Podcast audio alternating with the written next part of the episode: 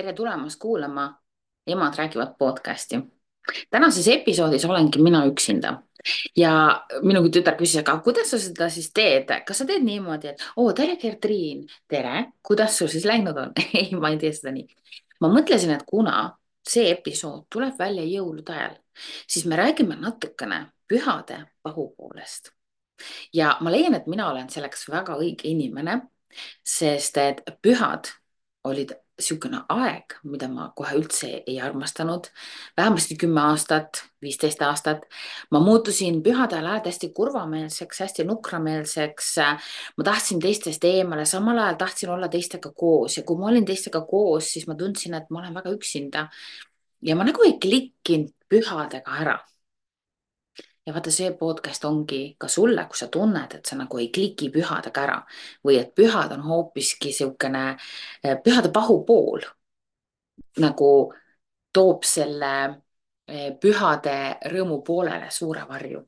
vaatame koos sinuga ja tead, ka selle podcasti lõpuks ma annan sulle ka super head teadmised ja tehnikad. esiteks teadmised, mis aitavad luua uusi vaatenurki, siis teadmised, mis aitavad luua, vau, ahaa, okei okay ja annan sulle ka reaalsed tehnikad.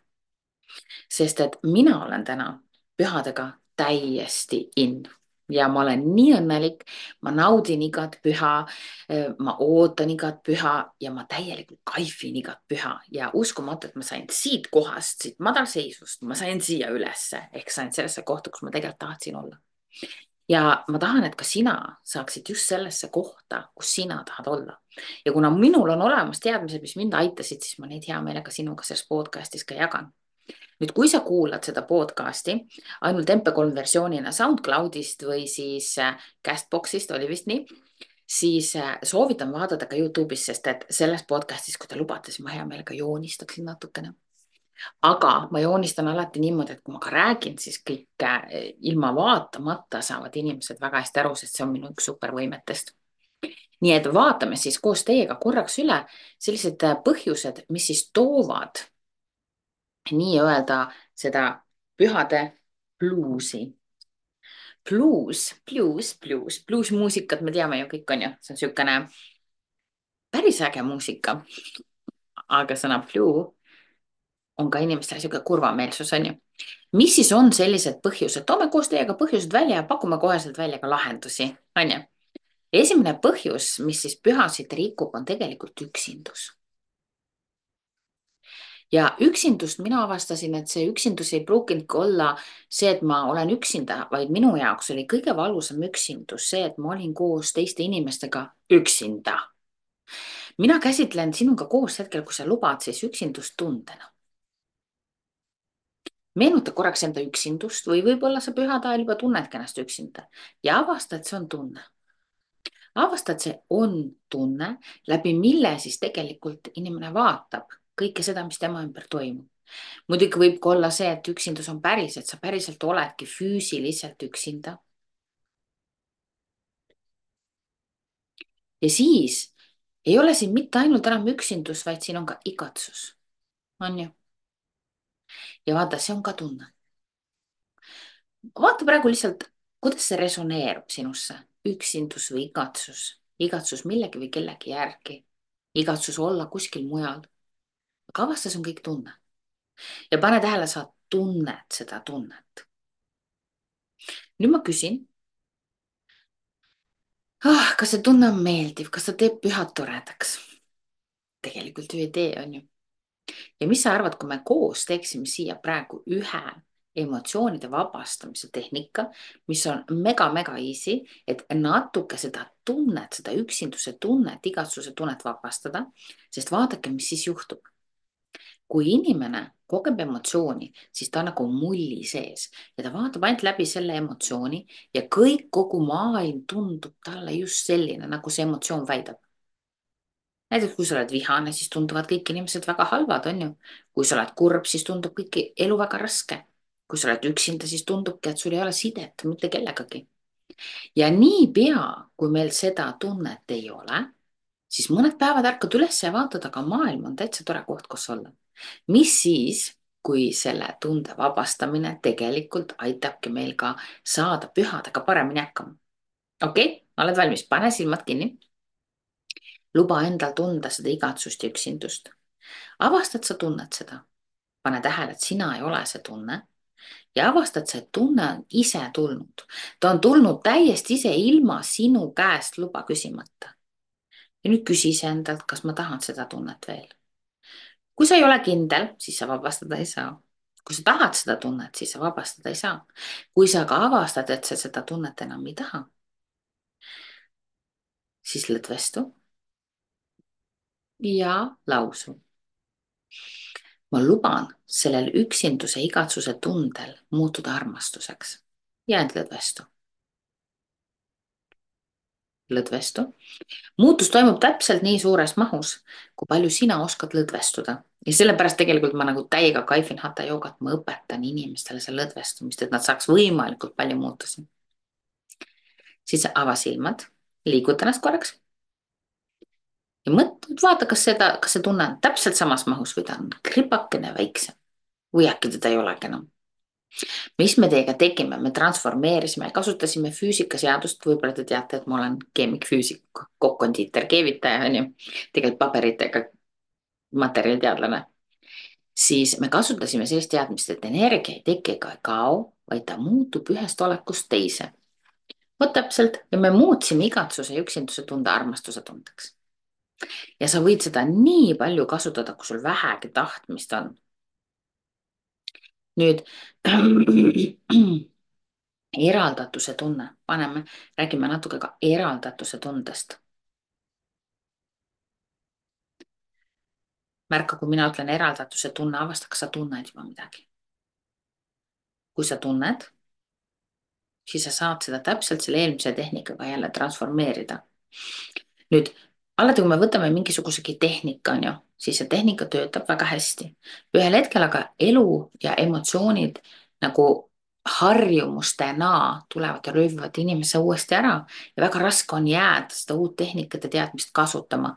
ja vaata, siinkohal saan mina küll sulle appi tulla, ma saan sind täiega aidata, kuniks see tehnika on muutunud sinu elu osaks nagu rääkimine ja kõndimine, et siis sa lihtsalt tead nii et igat tunnet sa saad transformeerida ja kui sa vajad abi selles osas, siis mina olen sinu jaoks kogu aeg olemas ja päriselt, sest ma tean, mis asi on üksindus. ma tean selle mõju ja sellepärast ma seisan iga inimese kõrval, kui ta seda soovib. sest see on väga-väga valus tunne.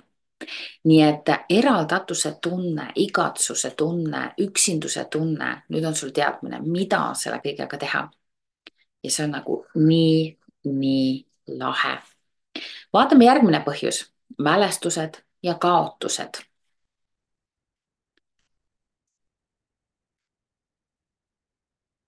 mälestused ja kaotused. räägime natukene mälestustest, ma räägin sellest nii nagu sellise, ma annan sulle edasi sellised teadmised, mis on mind päriselt aidanud. meil on olemas mälu.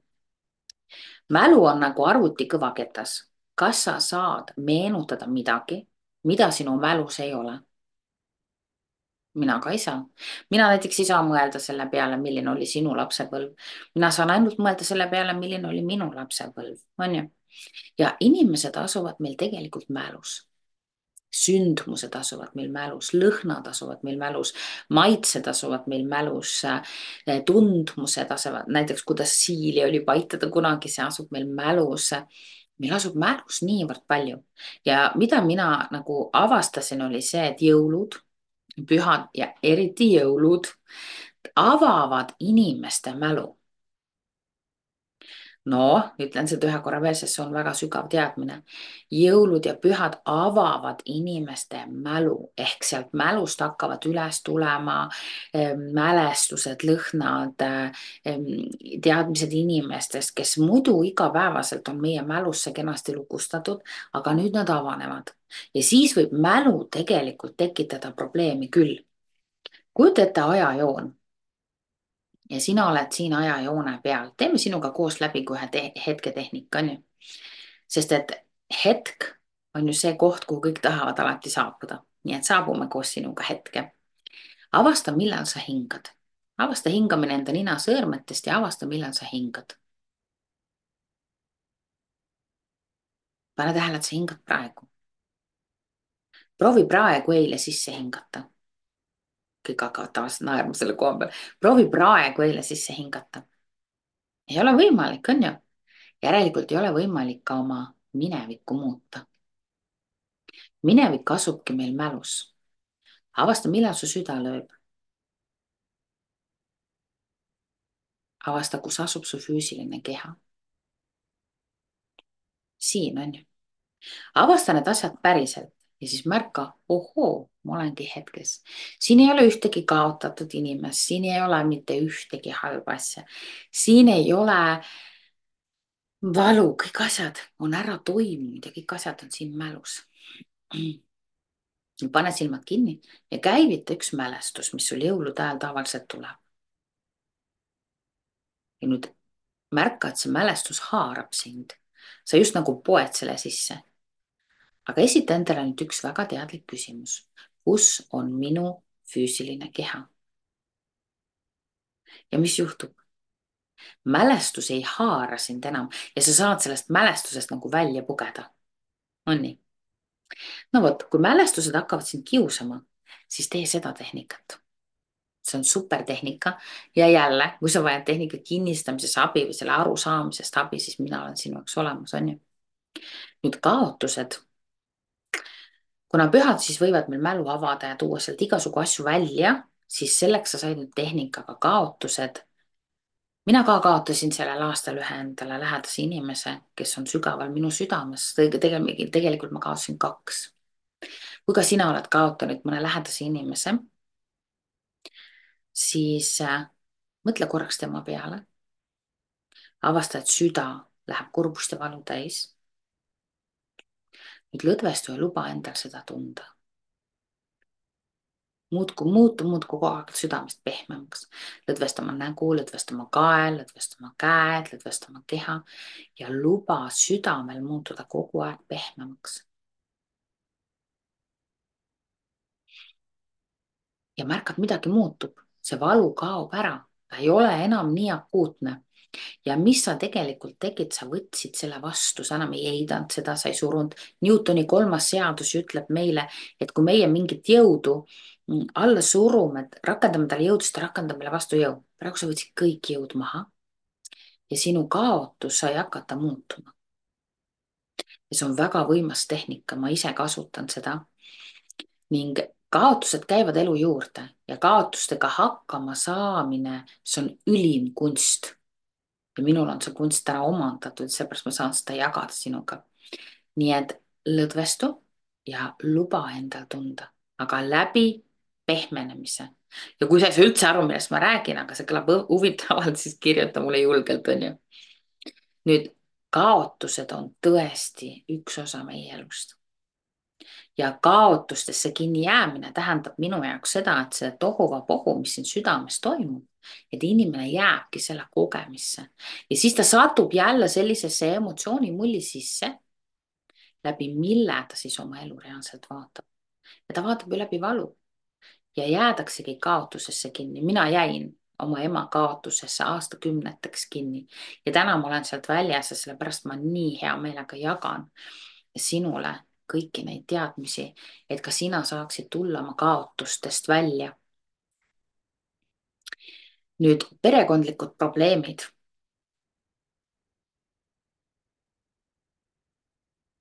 perekondlikud probleemid on siis järgmine pühadeks, pühasid hapuks tegev teema ma mäletan, kui ma vaatasin jõulu, jõulureklaame ja saateid ja siis ma sain aru, et minul ei ole selline perekond, kui ma väikene olin, nagu ma televiisorist nägin ja ma nutsin, ma olin ääretult, ääretult kurb. ma tahtsin endale postkaardi perekonda, ma tahtsin perekonda, kus oleks kõik nii nagu reklaamis. ja, ja kui perekonnas on probleemid, siis tegelikult pühad tõesti võimendavad neid, seda ühel põhjusel kui me tavapäeval saame majast käia välja, me puutume väga harva kokku, siis perekondlikud probleemid võimenduvad, sest kõik lambad kogunevad ühtekokku. ja vaadake, kaks osakest mõjutavad teineteist palju vähem, kui nende vahemaa on kaugel, aga kui osakeste vaheline kaugus muutub väga väikeseks, issand issand, ma räägin kogu aeg füüsikast ja keemiast, aga keegi ütles mulle hästi, et maailm on täis mingeid äh, valgusolendeid ja energiateraapiaid ja mida iganes, et vahepeal on hea kuulata ka sellist teaduslikku lähenemist, nii et ma hea meelega annan teile teadusliku lähenemise, ma loodan, et teil ei ole midagi selle vastu. Nii et jõulude ajal siis tegelikult vahemad osakeste vahel muutuvad väga väikeseks ja tekivad pinged. Nüüd, mida mina tegin, ma sain aru sellest, et ma saan valida, ma ei lähe sellistesse olukordadesse enam sisse. ma lõpetasin selliste olukordade kasutamise ära. aga muidugi, kui me oleme ema, isa ja lapsed ja meil on pinged, siis teate, mis ma siia soovitan võta seda kui aususe hetke ja leia endale abi. leidke oma perekonnale spetsialist, kes teid aitab, täna on nii palju pereteraapiaid, täna on eh, psühholoogid, nii palju abistajaid on ja ka mina saan sind aidata, kui sa otsustad, et, et see, mida, millega mina tegelen, emotsioonide vabastamine, selguse loomine, inimese viie käe süsteem, et tegelikult minul on täna postkaardi perekond, mille üle ma olen väga-väga õnnelik, aga see on tulnud läbi selle töö, mida ma täna ise inimestele õpetan. et võtke lihtsalt seda kui aususe hetke. Mm, elage pühad üle, aga järgmiseks pühadeks asuge tööle, on ju, et need asjad enam ei korduks. finantsraskused, mida rohkem ma Facebookis ringi vaatan, seda rohkem ma näen, et inimestel on sellel aastal eriti palju finantsraskusi ja tegelikult see tõesti rikub ära pühasid. ja siin ma tahaksin lihtsalt ütelda, et oleme siis hoolivad kõikide inimeste suhtes, et, et vaadake, mina ei saa olla hooliv mingi Mati suhtes siin kuskil kaugel, keda ma ei tunne, sest kui mina lähen ja sekkun tema ellu, siis tema võib-olla tunneb ennast väga halvasti, on ju, aga me saame hoolitseda kõik, vaadake selle eest, et meie lähiringkonnas oleks inimestel toit laua peal ja oleks ka kingitused. Ma räägin teile ühe toreda loo meil oli kunagi enesekaitsetreeningud ja siis meil käis seal üks väga tore tütarlaps, kellel polnud mitte kunagi elus käinud jõuluvana ja kelle vanemad lihtsalt ignoreerisid süstemaatiliselt jõule, sest nad ei uskunud sellesse. ja siis minu mees pani jõuluõhtul kostüümi selga ja viis tervele sinna tervele perele kingitused. ja ma arvan, et see ei lähe mitte kellelgi meelest ära. ehk me saame kõik hoolitseda oma lähiringkondade eest. ja me ei pea nagu kaugemale vaatama, sest temal on ka ju oma lähiringkond, temal on ka ju oma lähiringkond ja tegelikult siit tuleb välja selline sõna nagu kogukond. kui kogukonnad ärkaksid ja märkaksid, siis tegelikult me saame väga palju rõõmu luua. ja rõõmu peaks looma just eriti lastele, et, et ükski laps ei jääks niiviisi teleka ette vaatama, et ükski laps ei jääks kingitusest ilma kui meie ema suri, siis järgnevad jõulud olid trööstitud, meil ei olnud tegelikult kuusk, meil ei olnud melu, meil ei olnud toidulauda, me, me olime nagu tugevas leinas ja siis juhtus üks jõuluime. käis koputus uksele, me olime juba alla andnud. kui astus sisse jõuluvana, isegi ei tea, kes ta oli, mitte tänase päevani, kes ta oli. ja ta jagas meile kingitusi ja ma mäletan, et see oli see hetk, mis tegi minus südame nii hardaks, mis tõenäoliselt tegi minust hea inimese et ma olen väga-väga märkaja ja aitan alati, kui ma näen, et on abi vaja. nii et äh, üks hetk lapse elus võib muuta kogu lapse isiksuse kujunemist. minu meelest on see ilus, kuidas sulle tundub? nii et märka ja hoiame oma lähiringkonda, kuulame, loome niisuguse kogukonna, loome ise niisuguse kogukonna, mille põhieesmärk on hoolimine ideaalide surve, ma arvan, et seda me võime absoluutselt kõik tegelikult ühest suust nagu ütelda, et et ideaalide surve, mida see, mida see sinu jaoks tähendab? me vaatame televiisorist, on ju, me näeme kõike seda, mis seal on ja siis me tunneme, et me tahame ka seda siis peab meil olema kõik vastav just, just sellele, on ju, et meil peab olema ideaalne jõuluvana, meil peab olema ideaalne kuusk, meil peab olema ideaalsed kingitused ja tegelikult mina olen seda survet nagu väga-väga palju tundnud. ja ma isegi mäletan, et ma tahtsin ühte lihtsat asja kinkida. aga ma ei julgenud seda asja osta, sest ma kartsin, kuidas kingisaaja vastu võtab.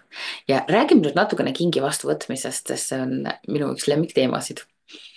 nii kujutame ette Mati ja Kati Matile tehakse kingitusi, iga kord, kui Mati võtab kingituse pakist lahti, ta teeb natukene rahulolematust näitab välja. nüüd iga kord, kui Kati võtab kingipakist kingi välja, vahet ei ole, mis seal on. ta rõõmustab ja tänab südamest. mida teie arvate, kummale inimesele on lihtsam kingitust teha ja kummale inimesele sina tahad kingitust teha? No vot, mina tahaksin teha ka Katile, sellepärast et Matit mina kardan kogu südamest. ja millegi tõttu on need Matid väga tihti minu ellu sattunud, et ma reaalselt tõsiselt kardan teha kingitusi, sest mina küll teen selle kingituse südamest, aga vastuvõtja teeb paki lahti ja teeb sinna niisugune oigava moaning sound on ju ja tegelikult teeb see kingituse tegijale mega haiget ja ma kahtlustan, et nende matide tõttu on hakanud kingituse hinnad minema ülisuureks. sest et äh, näiteks kui keegi teeb mulle kingituse, siis äh, nagu piinlik on ju teha odavamat kingitust, on ju. sest et mm, sa ju tead, et see Mati elab teatud standardi järgi ja kui ma kingin talle küll ülinunnud sokid, on ju, mida, mis on minu eelarves täiesti okei okay,, mis tulevad täiesti südamest, sest nad meenutasid mulle Matit ja Mati olemust siis aga Mati on harjunud kalliste asjadega, siis tegelikult on nagu väga-väga keeruline teha talle kingitust. nüüd võta korraks üks väikene aeg ja vaata, milline kingituse saaja sina oled.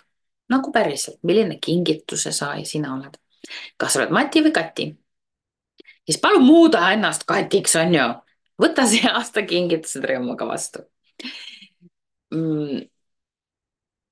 kui laps küsib midagi ja ta tahab saada kingitust ja ta ei saa seda, ta ei saa seda üks aasta, teine aasta, kolmas aasta. ja lapsed ei küsi algul üldse palju, nad küsivad tegelikult väga väikseid asju. siis nad vist kasvavadki matideks, mul on sihuke tunne või kui nad küsivad väga kalleid asju, nad saavad kogu aeg väga kalleid asju, siis nad ei oska enam odavat asju vastu võtta. mida tähendab südamekingituses te,, teen nagu kingituse südamest. kui ma näen midagi ja mu südamest ärkab rõõm või tärkab niisugune hell tunne ja, ja ma näen, et issand, aga see, et see sobiks sellele inimesele, siis ma tavaliselt ostan kingituse. ma kunagi ei osta nagu masinlikult ja mehaaniliselt ja sellepärast vahepeal juhtub, et mina ostan jõulukingitused ära juunikuus. aga vahepeal juhtub, et detsembrikuus, sellepärast et ma, mu süda ei ole veel rõõmust ärganud. nii et kui sa näed midagi ja su süda tärkab rõõmust, sa vaatad, oo, see oleks sellele inimesele nii, nii hea. aga ei ole veel jõulukuu, on ju siis sa võid selle kingituse ära osta, kui see käib sinu eelarvega kokku. ja niimoodi tegelikult me saame täielikult valmistuda jõuludeks. ilma, et me siis nagu sellesse pingesse läheks ja, ja kui sina kingid kingituse südamest, no isegi kui see Mati teeb seal, no las ta teeb siis, sina vähemasti tead, et sa tegid südamest.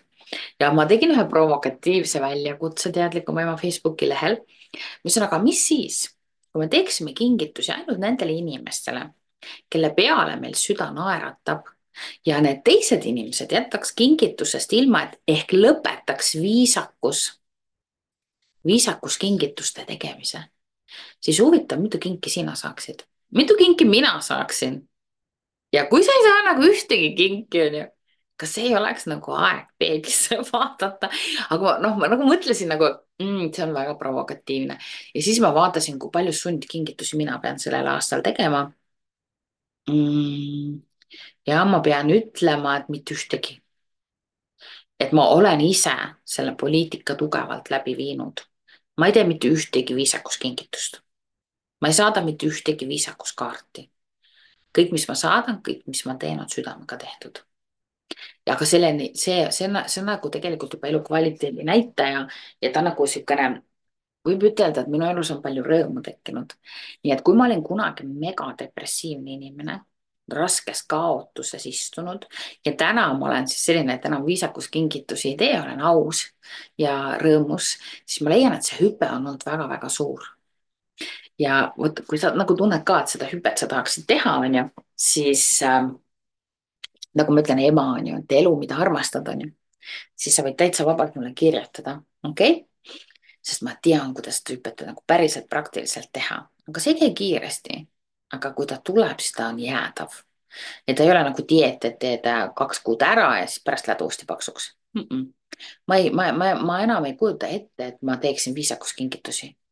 nagu ma lihtsalt ei kujuta ette ja mina olin see Mati sellepärast et mingil hetkel olin ma niimoodi, et kui ma kingipaki lahti võtsin, siis ma lihtsalt mossitasin mitte ükski kingitus mulle rõõmu ei valmistanud, kuni ühel hetkel üks mu mees tegi mulle sellise kingituse, et ma tegin kingituse lahti ja sealt kingitusest vaatas vastu vilditud kaabu ja ma ei olnud mitte kunagi tahtnud saada vilditud kaabut nagu mitte kunagi.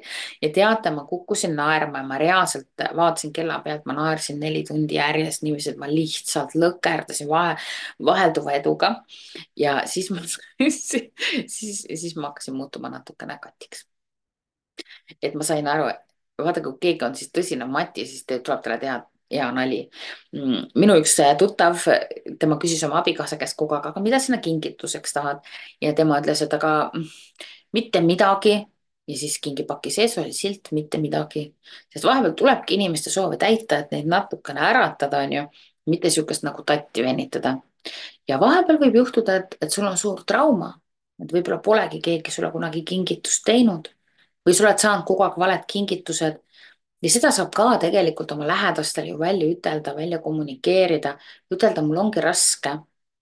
aga ma tegutsen selles suunas, et tegelikult seda raskust saab vabastada, tegelikult seda pettumuse tunnet saab vabastada, ebamugavustunnet seoses kingitustega tegelikult saab vabastada ja ma arvan, et need ebamugavustunded ja pettumused on tulnud selle tõttu, et kingitusi tehakse siis, kui südames ei ole rõõmu.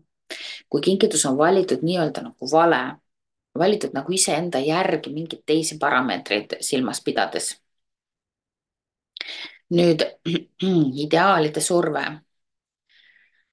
ohohoo, vaatame korraks teiega üle, kuidas luuakse illusioone, sest illusioonid, ideaalid käivad suht kokku ehm, ühiskond, kujuta ette, ühiskond on üks suur selline olend, olevus on ju.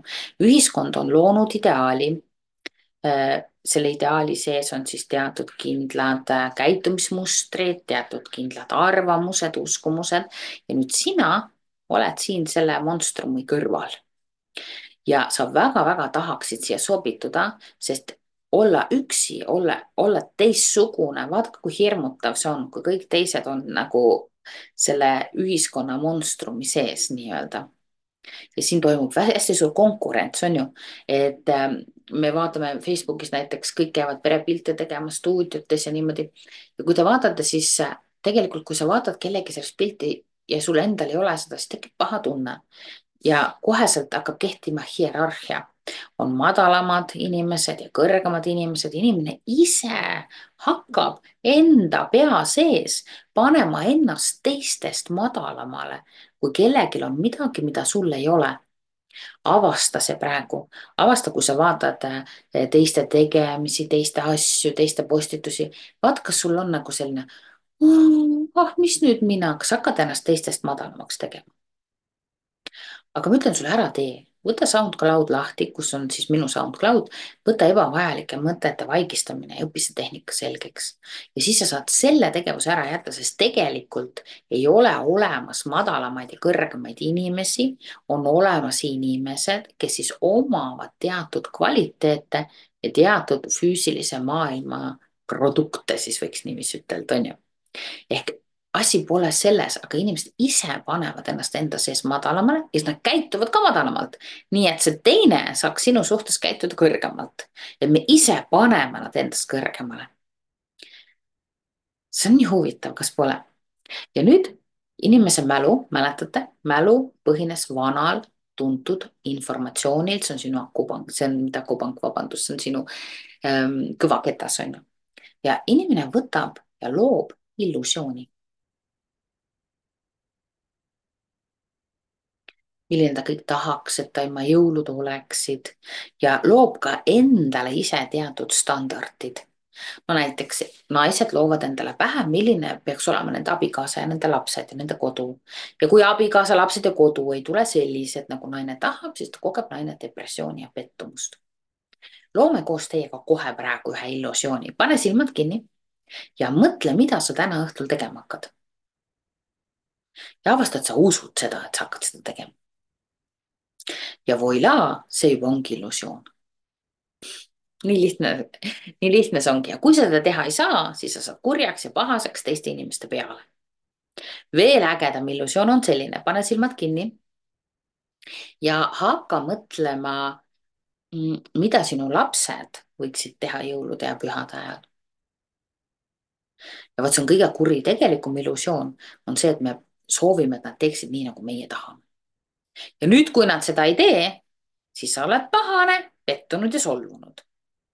aga vaatame üle fakti, keegi ei näe sinu pea sisse keegi ei tea, mida sa neilt ootad tegelikult. ja siin on vaja mega head kommunikatsiooni. tead, kui me oma klubis, me õpimegi teistmoodi rääkima, me õpime illusioone avastama ja me õpime ennast ka välja kommunikeerima. teadlikum ema klubi tutvustuse sa leiad minu Youtube'i kanalist ja ka minu blogipostituste seast teadlikumema.ee, et mis asi see täpselt on, et saad minna sinna ja vaatama, see on niisugune mõnus kaheksaminutiline tutvustus, aga saab väga hea ülevaate. nii et illusiooni loomist palun jälgi, millal sa seda teed.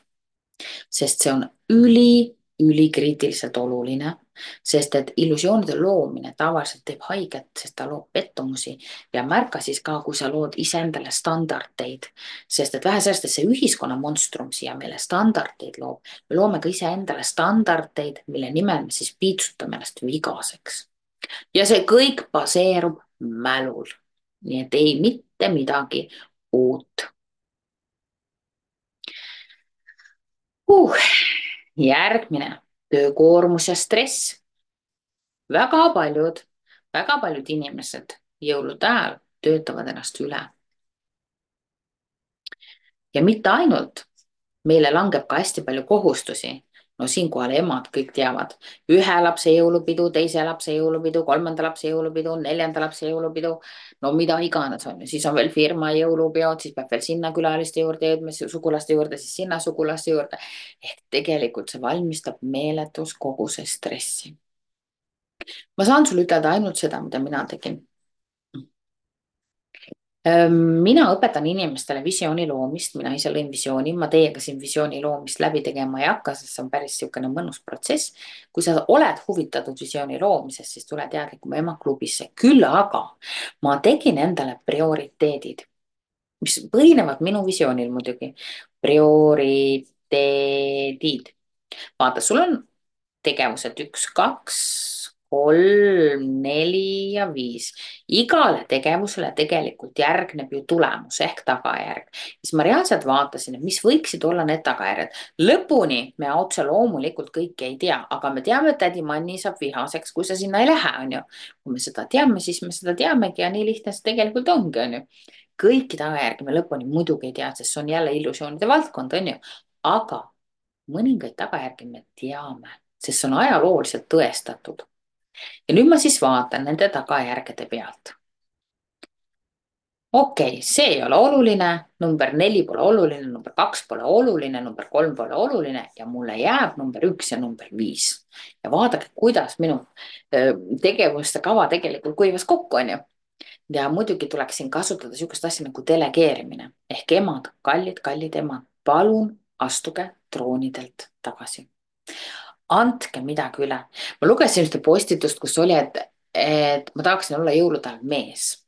siis tegelikult viga ei ole meestes, viga on selles, et naised oma pea sees, oma mälust johtuvalt, sest nad on oma mälu õppinud oma emalt, oma vanaemalt, usuvad, et naised on kümneid kordi võimekamad kui mehed ja kui sul on siis selline mees, kes on ka paar-kolm korda eksinud, siis ta on ju kinnitanud seda, et sinu mälus on õige informatsioon aga tegelikult me peame õppima delegeerima ja oletame, et sa delegeerid kingituste ostmise mehele ja ta ostab need ära, aga sinul on illusioon ja standard, see oli meie eelmine jutt, on ju. illusioon ja standard, kuidas kingitused peavad olema pakitud, mis nad tegelikult pidid olema, kuidas see asi pidi roosa olema, mitte punane. ja nüüd tuleb uus kannatus. Ja nüüd tuleb täpselt seesama teadmine, et aga see, aga see mees ei saanudki ju tegelikult hakkama, tegelikult oligi täiesti läbi kukkunud, on ju ehk järjekordsed illusioonid, järjekordsed standardid tegelikult ei lase naistel delegeerida tegevusi. Ja kui me ei delegeeri, siis me tegelikult koormamegi ju ennast üle. teatud vanuses lastele saab ka asjad üle delegeerida, aga pea meeles, niipea kui sa oled selle asja üle delegeerinud, ära andnud, ongi jokk. Sul puudub selle üle kontroll ja sa pead sisemiselt olema nii palju heatahtlik, et sa suudad vastu võtta siis selle tulemuse, mis see teine inimene sulle teeb. sest kui sina oled siis kuri ja tulemust vastu ei võta, fakt on see, et sa rohkem enam delegeerida ei saa, sest nad lihtsalt ei tule enam sulle appi on ka muidugi juhtumeid, kus siis ei ole kellelegi delegeerida, aga siis sa oled üksi, tule taevas appi, onju. ja siis me jõuame tagasi üksinduse teema juurde, kus sa said juba täna väga head tehnikad. nüüd äh, need asjad siis tegelikult teevadki jõulu natukene keeruliseks ja raskeks. aga sa nägid, et kõigega saab tegeleda, nii et jõuluks ettevalmistus on alati hea plaani omamine. hea plaani omamine, arusaamine et jõulud avavadki mälus teatud soppe ja toovadki välja natukene igatsust, natukene kurbust. ehk jõulud on, mina nimetan südame puhastamise aeg ehk kõik, mis on ju elu ja aasta jooksul südamesse siis kogunenud, jõulud on nii hell, nii armas, nii hoolitsev, et see süda hakkab tervenema ja ta hakkab siit seda asja kõike välja andma ja nüüd oleks vaja sinul kõiki neid häid tehnikaid, et see valu sind ja, ja kõik see ebamugavus ja kõik see väsimus ja kõik see trots ja kõik see solvumised saaksid hakata jõulude ajal tegelikult südamest kenasti vabanema. nii et mina nimetan jõulusid südame puhastamise ajaks. ja jõulud on tõesti südame puhastamise aeg. nii et kui sa omad õigeid teadmisi saad sa jõulust võtta tegelikult täieliku maksimumi, sa saad suud luua ennast maailma parimaks plaaniloojaks. samas piisavalt paindlikuks, et kui plaan läheb luhta, siis äh, sa ei ole illusioonide lummuses, sa ei ole standardite vastavuses, vaid sa naudid reaalselt kogu südamest, kogu puhtast südamest ka seda, mis siis selles kõiges asjas juhtub, on ju. nii et äh, ja kui sa veel tead ka siis, et jõulud on tegelikult südame puhastamise aeg siis me võimegi ütelda, et jõulud on üks parim, parim aeg.